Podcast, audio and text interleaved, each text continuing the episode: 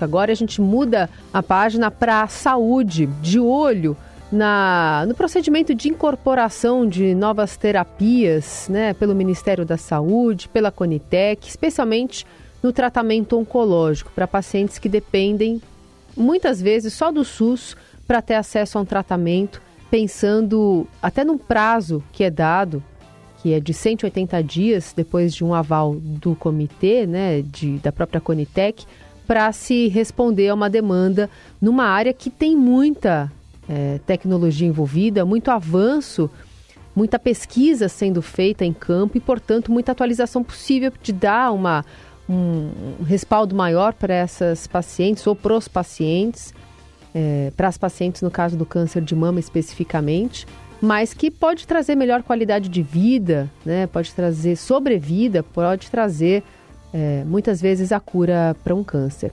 Para tratar desse assunto, a gente vai conversar agora com a psico-oncologista e presidente da ONG Instituto Oncoguia, Luciana Holtz. Luciana, bem-vinda, bom dia.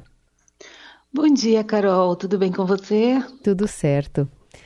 Luciana, a gente está de olho, até num caso específico, é, pensando no tratamento de câncer, tem 20 anos que as terapias disponíveis no SUS para esse câncer em específico, câncer de mama metastático, são as uhum. mesmas. Uhum. E aí a gente está pensando em como é, drogas inovadoras poderiam reduzir efeitos colaterais, poderiam ajudar essas mulheres a ter uma qualidade de vida, uma sobrevida e melhora no tratamento. E há um impasse por parte do Ministério da Saúde que já é, indicou é, que há uma droga possível de ser incorporada num procedimento que deveria durar 180 dias, mas está demorando muito, muito mais, né?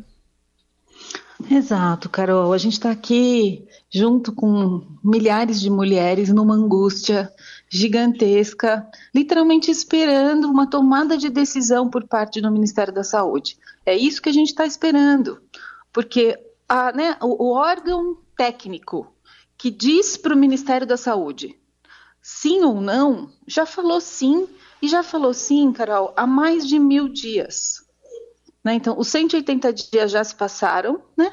E a gente já, já completou um ano desses 180 dias. E o passo seguinte, né, desse sim, que é tão esperado, porque vamos, vamos imaginar, né, para uma mulher, para uma pessoa que vive com uma doença avançada, o que ela mais quer é um tratamento que permita que o câncer fique ali quietinho, né?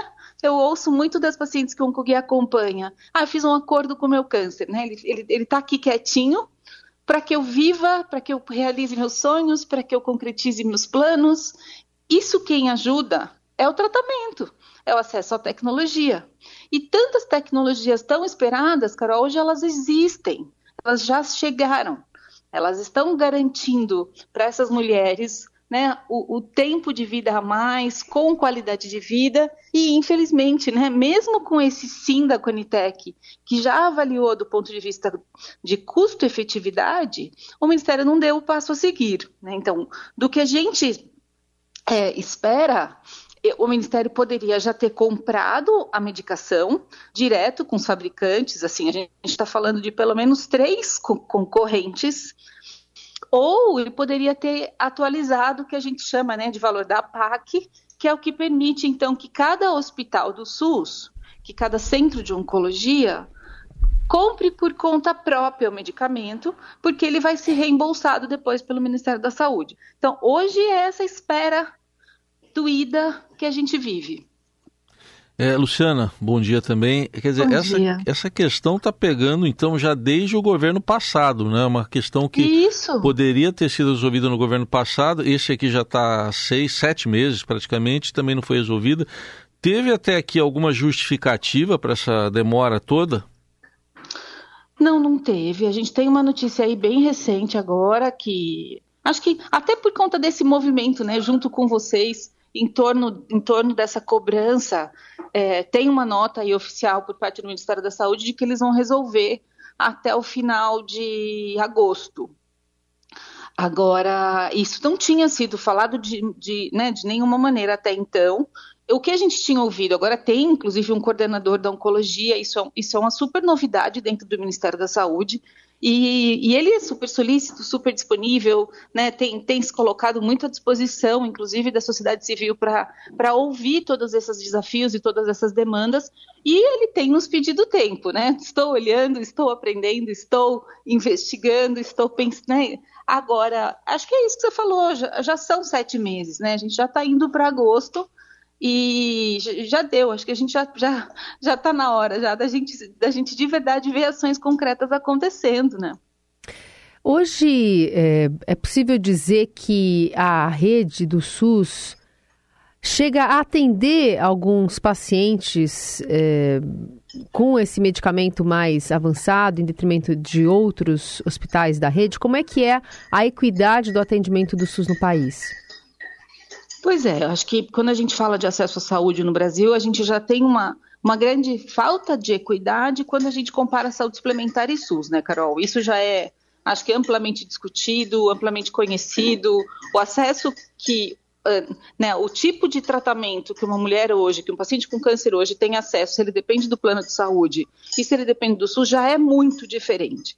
O que a gente vê no SUS hoje é que o modelo de financiamento desses centros de oncologia, ele, ele permite que o próprio hospital, se ele conseguir, se ele tiver, por exemplo, um financiamento próprio, que ele compre esse tipo de tratamento, por exemplo, sabe?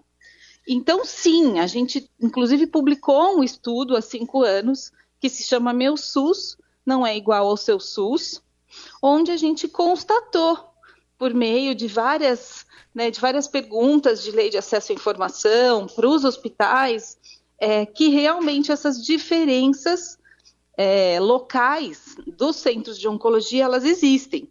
Então, hoje, pode ser que numa mesma cidade, Carol, onde existam dois centros de câncer, num hospital você tem acesso ao tratamento A e no hospital ou no, no, hospital 2 você não tem esse mesmo tratamento, porque o hospital A consegue comprar e o Hospital B não, sabe? Então, sim, a gente ainda vive dentro do próprio SUS essa, essa desigualdade no acesso.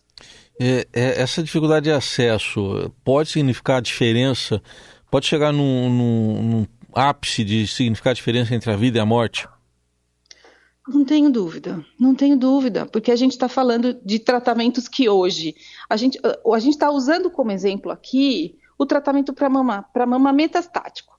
Né? Então, esse é um tratamento que são os inibidores de ciclina, que já tem esse aniversário de um ano. A gente tem outras tecnologias, por exemplo, de melanoma metastático, que a gente, que a gente já tem quase dois anos. E a imunoterapia para o melanoma metastático, ela cura, ela cura. Então, se a gente não está conseguindo dar esse tratamento hoje para todos os pacientes de melanoma metastático do SUS, o paciente segue tomando o tratamento tradicional, e esse tratamento tradicional, a gente, a gente sabe que ele oferece um tempo de vida para esses pacientes de seis a um ano de vida. E, e no outro, né, quando a gente olha para o outro lado, a gente está deixando de oferecer para esse paciente a chance dele ficar curado. Isso é realmente muito cruel. E esse outro tratamento também tá, já foi aprovado pela Conitec. Acho que é super importante a gente deixar claro aqui que a gente não está pedindo nada além do que a própria Conitec, além do que o próprio órgão técnico do Ministério da Saúde já autorizou, já recomendou positivamente. Então, assim, pela, pelo, né, pelo regulamento, pelo processo, pelo rito processual esperado, depois do sim da Conitec, que já veio tanta coisa antes, né, a gente já, já passou por muita etapa antes. Depois do, do sim da Conitec, vem para essa etapa, então, de decisão de negociação financeira. Nesse momento agora é de dinheiro que a gente está falando. Então, a gente sabe, óbvio, que o governo está argumentando que, que assumiu né, um, um, um, um, momento sem dinheiro, né, que, que a saúde realmente perdeu muito financiamento, mas isso já deveria ter sido considerado, inclusive, no momento onde foi, foi se pensado e foi se tomada a decisão em torno do sim, né? Total. É, ainda é, tentando explorar um pouco de como é importante ter acesso a esse medicamento uhum. é, e, e, pensando no tempo, né, quando ele vai ter é, ser ofertado, É, é importante lembrar aqui para o nosso ouvinte que, dependendo da janela, dependendo de que momento esse paciente está passando e convivendo com essa doença, esse medicamento pode ser mais ou menos eficaz. Então, a demora também eh, diz respeito a essa indicação de tratamento, não? Sem dúvida, sem dúvida. Acho que a gente fala muito, né, do quanto o paciente precisa de acesso hoje ao tratamento certo, no tempo certo. E este, essa questão do tempo, a gente está perdendo a chance.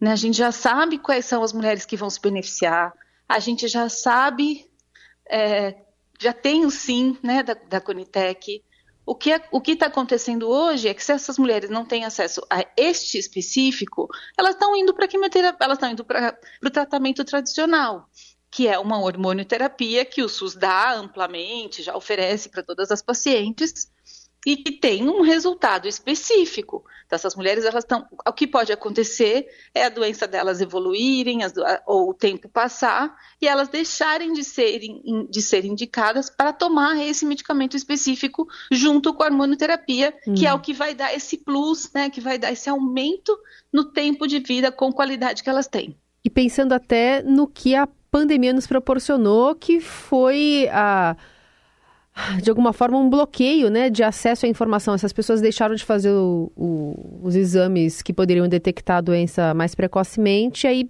perde também esse intervalo de possibilidade de tratamento, né?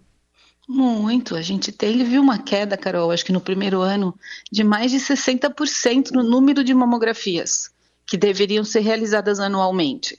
Esse número, claro, a gente já viu uma recuperação acontecendo, mas na prática, o que a gente sabe, inclusive a gente já tem números que comprovam isso, é uma enorme realidade de casos sendo descobertos nas fases avançadas e metastáticas.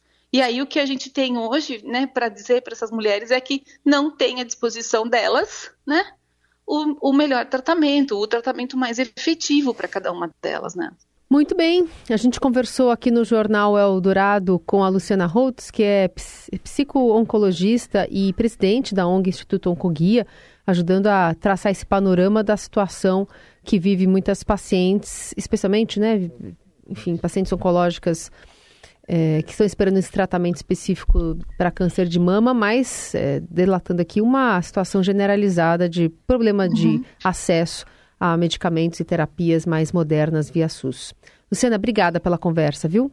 Imagina, Carol. Muito obrigada, fico à disposição. Mais uma vez, obrigada pela possibilidade de, de falar abertamente sobre esse tema tão importante.